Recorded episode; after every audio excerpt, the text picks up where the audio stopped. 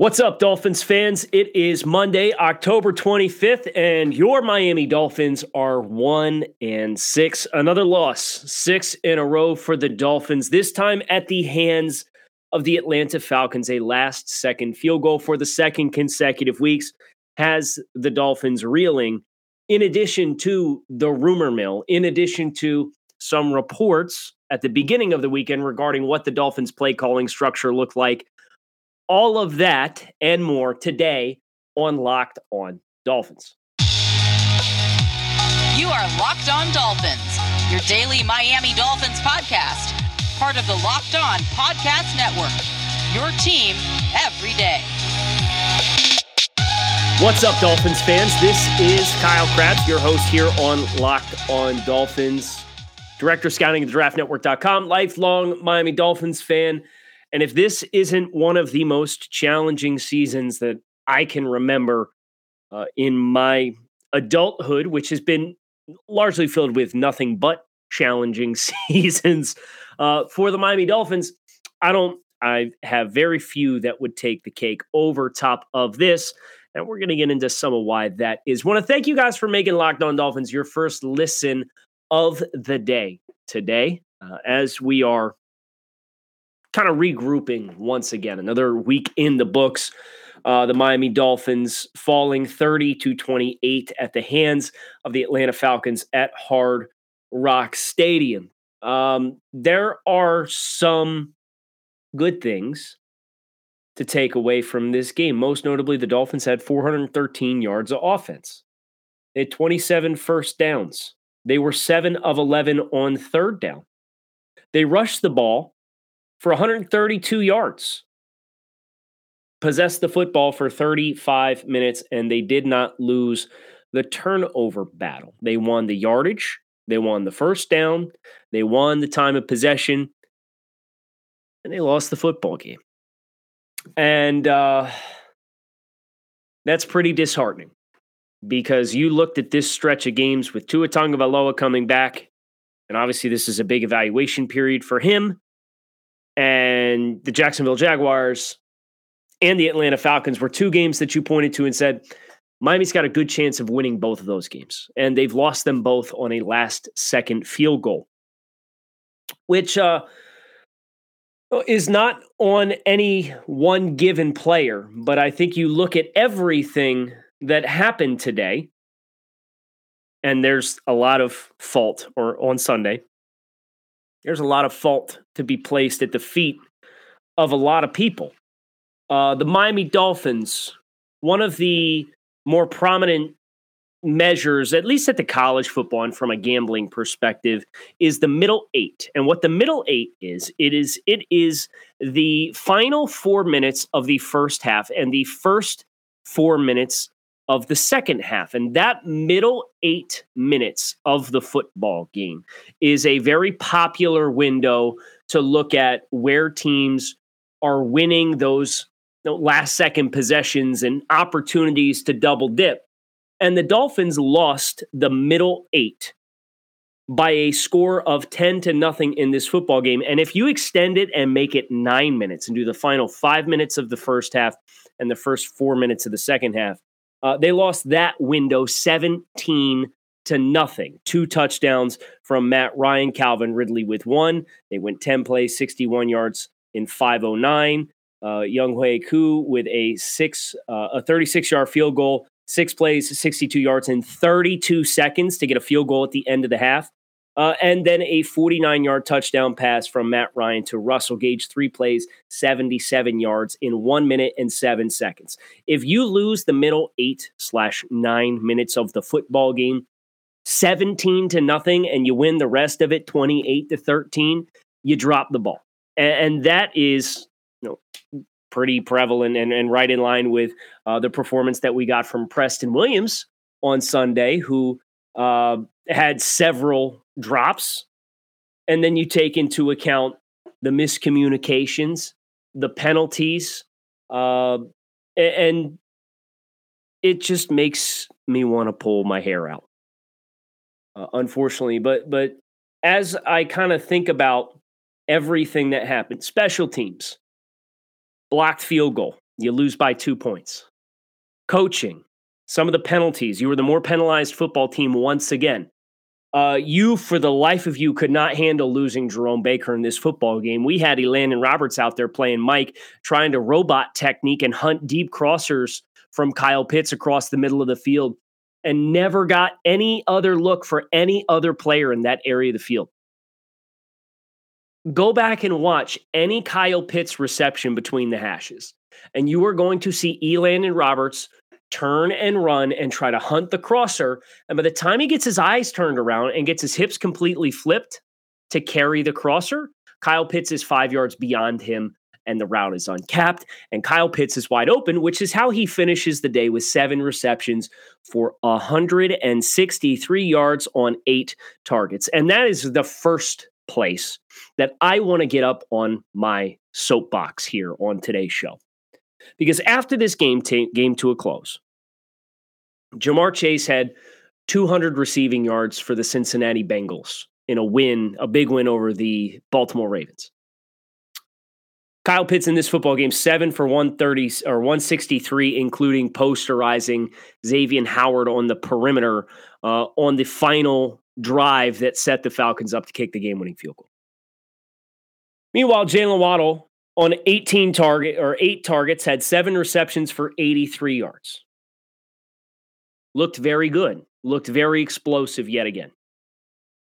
And I see a number of guys that cover this football team, and I'm I'm not typically a confrontational uh, guy, but you know I, I see guys like Barry Jackson and Armando Salguero after the game, and they are just hammering the selection of Jaylen Waddle because Kyle Pitts blew up today, Ja'Marr Chase blew up today, and both of those guys are out producing Jaylen Waddle. To which I would I would just ask you to watch the football game and tell me we have a Jaylen Waddle problem. I get everybody's going to point to Kyle Pitts and how athletic he is and they're going to say, "Wow, this this was a unicorn of an athlete, right?" And Kyle Pitts, six six, ran a 4.45, 33 and a half inch vert, 10 feet 9 inch broad jump, 7 1 2 three cone drill, 22 reps on the bench press, 245 pounds, 98th percentile in wingspan just a freak athlete amongst freak athletes. How could the Dolphins trade out of three and and not draft Kyle Pitts as if you don't already have a freak athlete tight end on the roster who has better athletic testing nearly across the board other than the 40 time in Mike Gesicki, already on the roster, and the Dolphins play him on 64% of the snaps. Do we really think this offensive staff, which has stumbled through the first month of the season, and that's another storyline because Dave Hyde came out on Friday and reported that Charlie Frye was not just re relaying the plays in for the first four weeks of the season, he had final call on the play call and was the play caller for the first month of the season. By the way, the Dolphins did not surpass 300 yards of offense in regulation in any of those four football games. None of them. They made the change for Tampa. They were up over 300 against Tampa, could not run the football to save their life, and they've been up over 400 yards in each of the last two weeks. We'll repeat Dave Hyde on Friday reported that Charlie Frye, he of three years of collegiate coaching experience and no years of NFL coaching experience, was the guy they gave final play calling say to for the first month of the season, not just relaying the play in on the headset.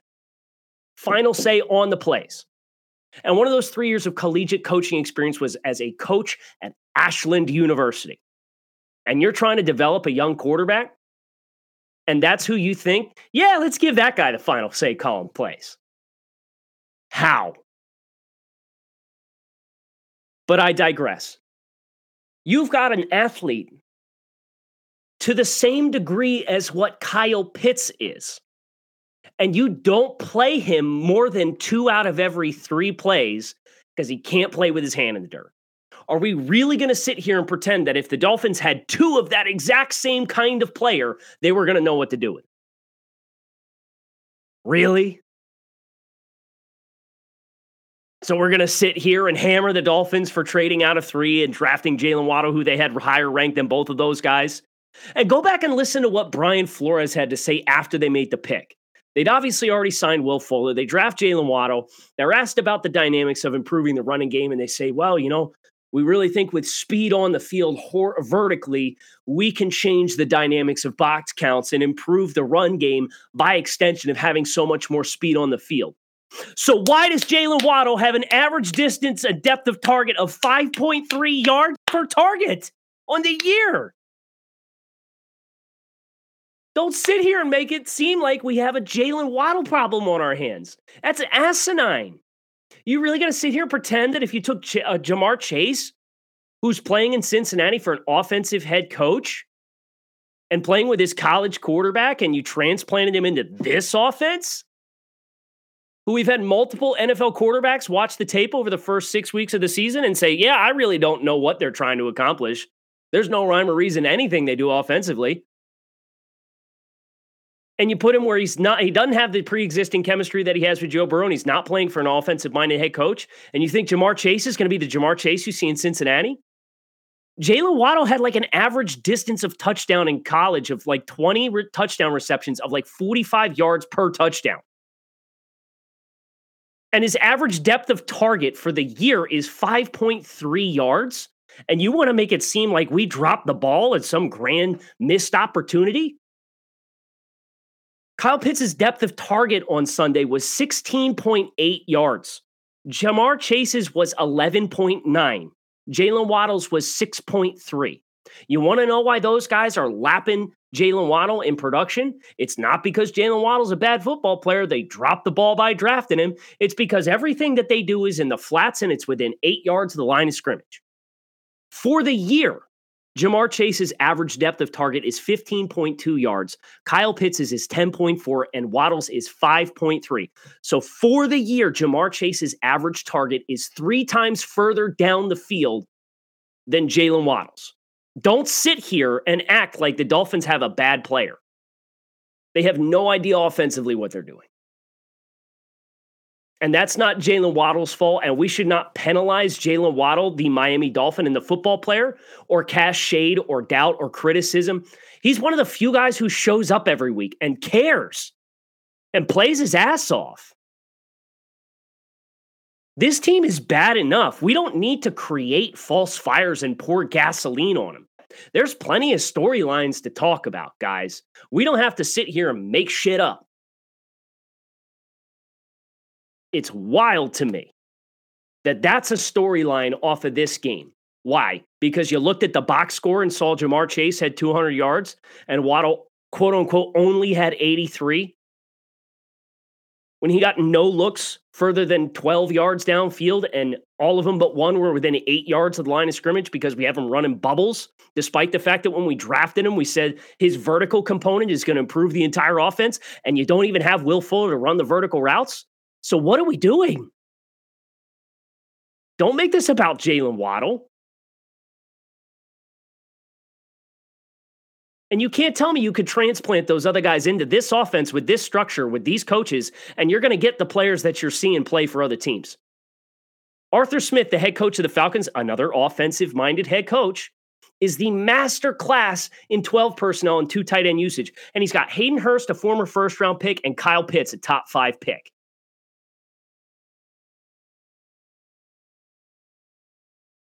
This team is struggling offensively, conceptually, to understand what they're doing. Now, granted, we've seen the best version of it two consecutive weeks, but you also play Jacksonville and Atlanta.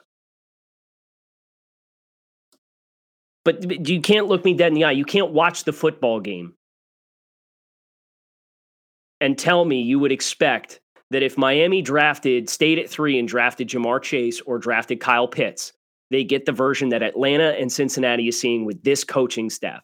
At some point, we have to acknowledge the offensive coaching staff for a defensive minded head coach is not taking care of their business. And we shouldn't penalize the player who's been one of the few bright spots for this team week in and week out for that. Listen up, Dolphins fans.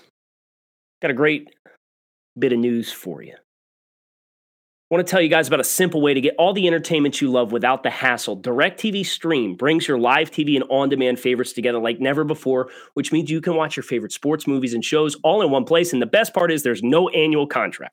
So stop waiting and get your TV together with DirecTV Stream. You can learn more at directtv.com. That's directv.com. Because I think about a lot of the narrative that existed around what Miami should do with that early pick. And you know what everybody said we needed to do back in January, including the guys uh, who I'd previously mentioned? In January, it was DeVonta Smith, DeVonta Smith. DeVonta Smith won the Heisman. Got to draft DeVonta Smith. DeVonta Smith didn't get drafted either. And DeVonta Smith's been fine. But DeVonta Smith is also not doing what Ja'Marr Chase and Jaylen Waddle have.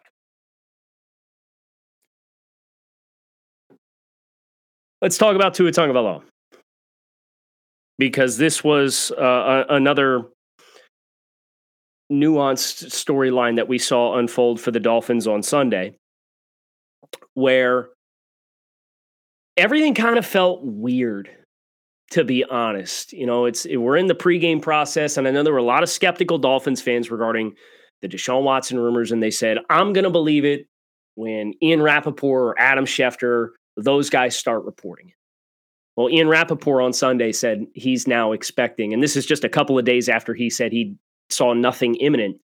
Uh, he's now reporting that he expects a trade is going to get done for Deshaun Watson before the deadline on November 2nd.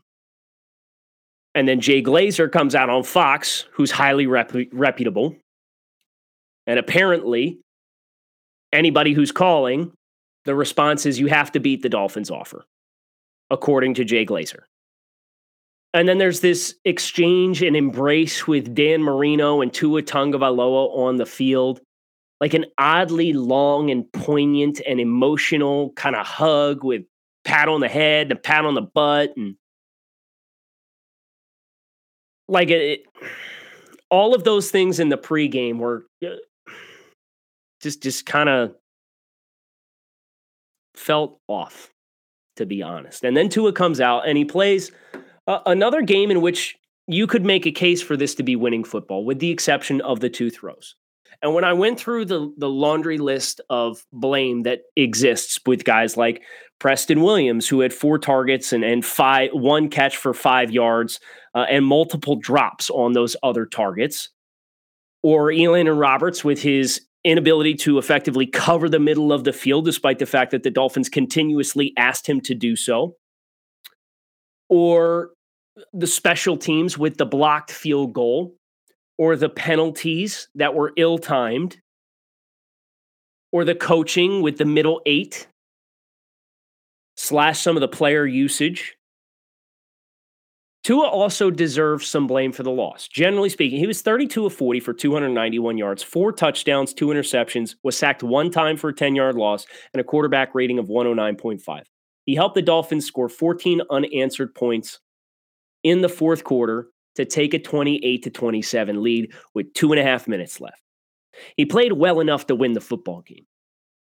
But he also threw two interceptions, one in the red zone and the other one on the first play after a Falcons turnover, both of which were in scoring range for the Dolphins. Two mind boggling decisions. The first one in the red zone looked like a corner route to Durham Smythe. The route was capped. There were three defenders in zone coverage. You can't throw that ball. You cannot. The second, in the grasp, in the pocket, blindly throws it up in the middle of the field. Uh, it wasn't to the same area of the field, but it reminded me of the interception against the Patriots last year, which was in the red zone.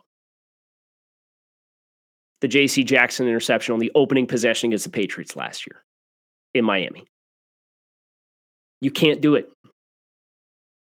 you have potential to monumentally swing the momentum of the game. and put yourself in a great position, you can't throw that football. Now, I loved how he bounced back. Uh, they went nine plays, 90 yards, and 422 to cut it to 27 21. And then they went 40 yards after they stripped Matt Ryan in nine plays in three minutes and 27 seconds uh, through a, a, strike in the back of the end zone to Mack Hollins. He was 12 of 15 from 10 to 20 yards downfield. Uh, one of those interceptions, it was the target to Durham Smythe. But generally speaking, the intermediate field, he was very effective, but did not attempt a single pass further downfield than 20 yards. And again, I go go back to thinking about what Brian Flores said after the draft about the thought process and adding Jaylen Waddle and adding Will Fuller. And it's the speed dynamic and threatening teams vertically is going to loosen everything up. They did not, they have not done that. And I'm sorry, but Tua had a fair amount of time. The offensive line did not play a bad football game again. There were bad individual moments Bad holding penalties, Austin Jackson again. But the offensive line, I mean, he's been sacked once in the last two games, and he has navigated pressure well. Tua Tagovailoa has. And I thought, generally speaking, there was a lot of positives to take out of this game from Tua's perspective, but he is not without his share, fair share of the blame for the loss because he had two turnovers in scoring position for the Dolphins that took at least six points off the board in a two point loss.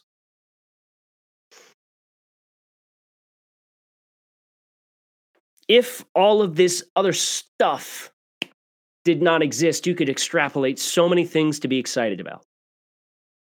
But I take what we heard on Sunday from Ian Rapoport and what we heard on Sunday from Jay Glazer and what we heard on Sunday from Tua after the game. And apparently, Charlie Frye said, you know, the rumors, he, he hears it. I changed his regimen this week uh, to keep him in the film room and keep him preoccupied and distracted.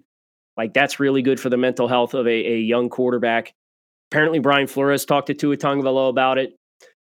And I also take that and I, and I take what Jeff Darlington, who, if you're a Dolphins fan, there should be nobody on the national scale whose word, opinion, and reporting means more to you than Jeff Darlington.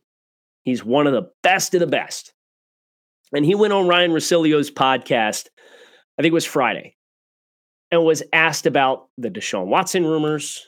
And Jeff Darlington uh, affirmed what we had heard from a number of different outlets, which at this point in time, the only place Deshaun Watson has told the Houston Texans he's going to waive his trade, no trade clause for is the Miami Dolphins. And then he was asked about the relationship between Brian Flores and Tua Tagovailoa, and it was the analogy that Jeff made that made my jaw drop.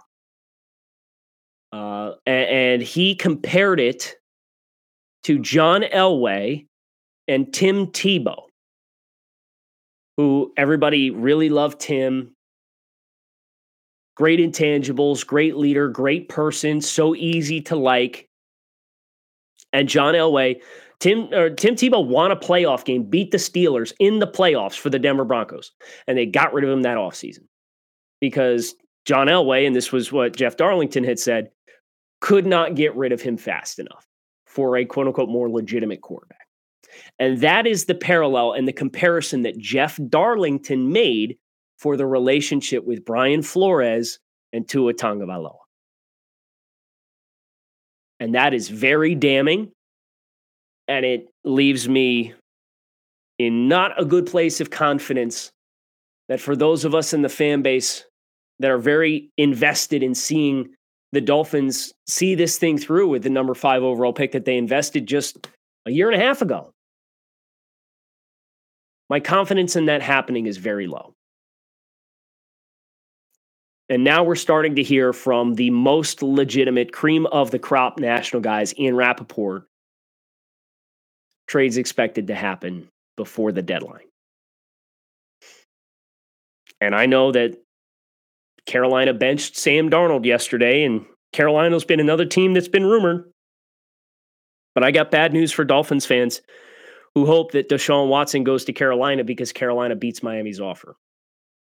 I don't think Carolina is physically possible, capable of beating a Miami Dolphins offer because the Dolphins have three first round picks in the next two years. And that is the reported cornerstone of a trade package for Watson is three ones. Carolina has two. They don't have a third. They can offer three, but you got to wait three years for it. Miami can offer the return sooner. And if you're going to throw second round picks in there, Miami's second round pick this year is higher than Carolina's. So you can guarantee the Texans two top 40 picks in each of the next two drafts if you offer three ones, a two this year, and whatever else. I don't see how Carolina beats that offer because they don't have three ones in the next two years. Maybe they start throwing players in here. But you know what Miami's going to have to do if they do bring Watson in? Clear up some space. One way to do that player we talked about last week potentially being on the trade block, who's requested a trade from the Dolphins several times and reportedly has interest from the Houston Texans, and that's Xavier Howard. I don't know how they beat, I don't know how Carolina beats an offer. And I know that's not really what anybody wants to hear right now, but as I'm sitting here after this game, it's everything. It's coaching, it's execution, it's it's a number of players that are are handcuffing the team. Um and with because of all that, it, it blew my mind that we were trying to make stories and create more fires of criticism and outrage. And listen, I, I know Dolphins fans, if you're anything like me, you're you're baffled, you're frustrated. I'm not hurt anymore. They can't hurt me anymore this season. It's kind of settled in that this is what it's going to be. Uh, so I'm disappointed in the loss today, but I'm not hurt by it like I normally would be. Uh, but I, I want to know, I, I want as much context as I can get on whose feet the blame falls for where we're at. And there's a lot of blame to go around. So let's not make up more outrage than needs to be had. Chris Grier had plenty of missteps along the way. 2020, Austin Jackson, Noah Igbinoghene. We've talked about it a million times.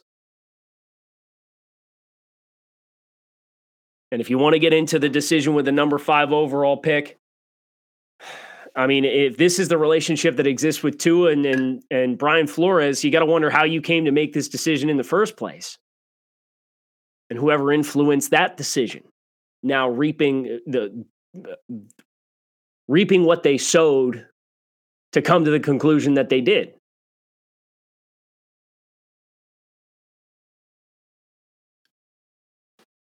There's very little that, from a coaching staff perspective, we've seen be good for Miami right now. The last two weeks offensively have been effective in spurts, not sustained. A couple bad turnovers, ill timed turnovers. The second quarter got us again. We were outscored 13 to nothing in the second quarter. We scored on the opening script. Hey, if you want to make some easy money, put some money down that the Dolphins are going to score on their opening possession of the game. Got that on a prop. Knocked it out of the park. Didn't score again in the first half. There's a lot of blame to go around. But the few bright spots that we have, we got to cling to those guys. And that's what we're going to go over here last on the show. But not before I tell you guys about an incredible app who everyone who buys gas needs to know about. It's called Get Upside. Listeners are making up to 25 cents for every gallon of gas every time they fill up. Just download the free Get Upside app in the App Store or Google Play right now and use promo code Touchdown and get a bonus 25 cents per gallon on your first fill up. That's up to 50 cents cash back. Don't pay full price at the pump anymore. Get cash back using Get Upside. Just download the app for free and use promo code Touchdown they get up to 50 cents per gallon cash back on your first tank. People who drive a lot are making as much as two to three hundred dollars a month in cash back, and there's no catch. The cash back gets added right to your account. You can cash out anytime to your bank account, PayPal, e-gift cards such as Amazon or other brands. Just download the free Get Upside app and use promo code Touchdown.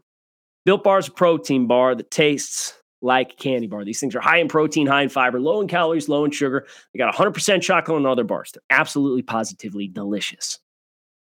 If you had the number three overall pick, you definitely wouldn't trade out of it and pass on Built Bar.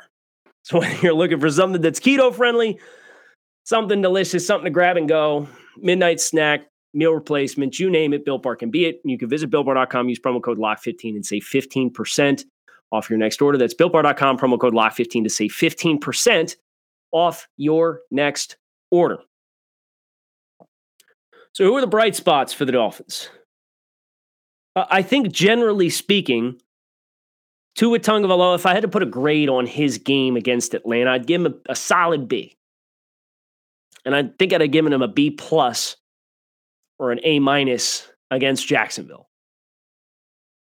Pretty solid performances for a young quarterback. Is it too little too late? I don't know. I can't say that with certainty.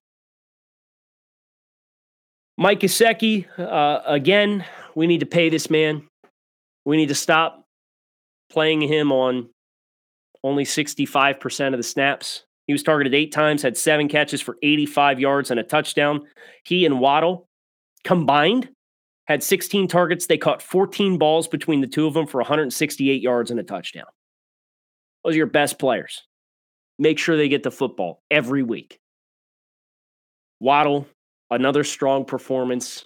Again, the narrative that the Dolphins dropped the ball with drafting Jaylen Waddle is laughable to me. You cannot compare him because the other two are in situations with offensive minded coaches who are very clearly carving out defined roles. By the way, Kyle Pitts came into this this game against Miami and he had a 10% higher snap rate for the season for the Falcons than Mike Gesicki had for the Dolphins. 75% of the snaps Kyle Pitts is on the field for the Falcons, 64% coming into this game for the Dolphins with Mike Gesicki. But go ahead and tell me more about how the Dolphins screwed up by not drafting a second kind of that kind of player. Don't even know how to use the one that they have. Instead, Durham Smythe's taken 50 per, something percent of the snaps. He's being asked to run a corner route down in the red zone because he put his hand in the dirt.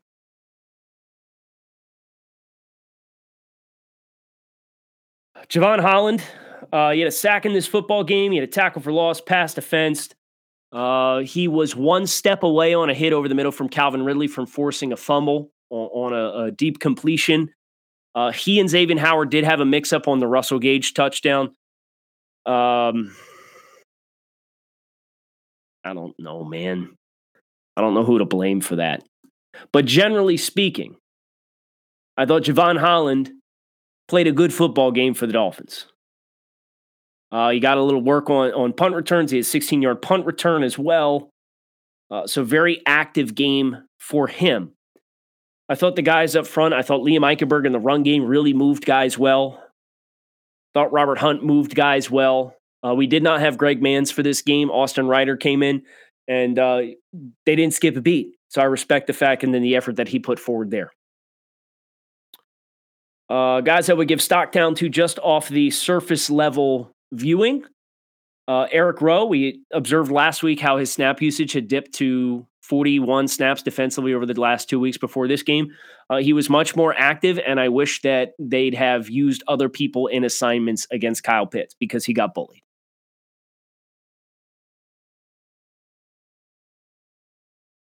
Xavier Howard, he had an interception. He had several passes defensed. He stayed pretty sticky uh, in coverage. I think it was against Cordarrelle Patterson on a couple of those targets, but um, did not think this was his best football game. He got ran past by Kyle Pitts on the big completion in the final possession. He got ran past by Russell Gage on the 49 yard touchdown. Elandon Roberts, you could put anybody else in there, and I think you'd get better pass coverage potential than what you saw from him in that game. Uh, Preston Williams, you could put anybody in there. Malcolm Brown, don't know why he was designed to be the the featured back early on before he left with an injury early in the game. Uh, he had four touches of the football for nine yards. I understand he's effective in pass pro, but we should probably put a cap on that one and move on. Meanwhile, Myles Gaskin, 15 carries for 67 yards uh, and four catches or four catches for 10 yards and a touchdown. 19 touches for almost 80 yards.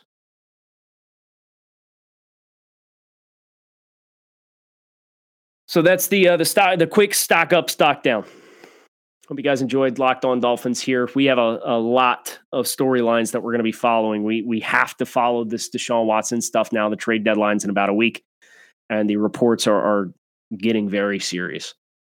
And it's from the big time featured national guys now reporting that a trade is going to happen. And I think about the embrace that Dan and Tua had on the field, the comments Charlie Frye had about, you know, the, the rumors, Tua himself acknowledging he hears the rumors. And if this doesn't happen, then shame on Miami for putting their young quarterback in this situation where they they did not ease his mind more and do more because you know what I heard Matt Rhule Matt Rhule was asked about uh, Sam Darnold and uh, the rumors with Deshaun Watson and the contrast between what Matt Rhule, who's the head coach in Carolina and Brian Flores to this point have said about when they were asked could not be further from the truth. And I don't, I, I'm sure this is the Belichick school of thought from a media perspective, but you know, Pat Leonard. I asked Matt Rhule with Deshaun Watson available to trade deadline if the Panthers would do due diligence, and he said, "quote I haven't done work on anyone else, and I believe Sam Darnold will be a great quarterback for the Carolina Panthers." More Matt Rhule on Sam Darnold. I'm bought in on Sam. My biggest thing is making sure that me and Sean Ryan and Joe Brady do a better job of putting Sam in the best position. He's my focus, and I expect him to play his best football going forward. I am not looking anywhere else. And then you contrast that to what Brian Flores was asked on Friday about the rumors uh, with Tua Tagovailoa. And I'm scrolling through to make sure I, I, pick up on this and I get the right quote here because the the difference in the tone and the messaging and the verbiage. Um, listen to what he said. I don't really get into rumors. Tua is our quarterback. We're happy with our quarterback situation, and I'll leave it at that, which I've said multiple times if this doesn't happen, and I'm inclined to think that it does, but if it doesn't happen and that's your messaging, and that's this is what you've asked your young quarterback to go through versus the endorsement that Sam Darnold got from Matt Rhule. can't help but wonder if you wouldn't look back on that and think you could have done some things differently there too. But then again, I think that's why Jeff Darlington's words this past weekend on the Ryen Russillo show uh, are very important for us to bear in mind. It's going to do it for this episode of Locked On Dolphins. Like I said, a lot of storylines for us to watch, a lot to stay plugged into. So make sure you keep it locked in right here Locked On Dolphins. I'm going to be there with you every step of the way, your team every day. Kyle Crabbs, fins up. Make it a great day, and I'll talk with you guys again tomorrow.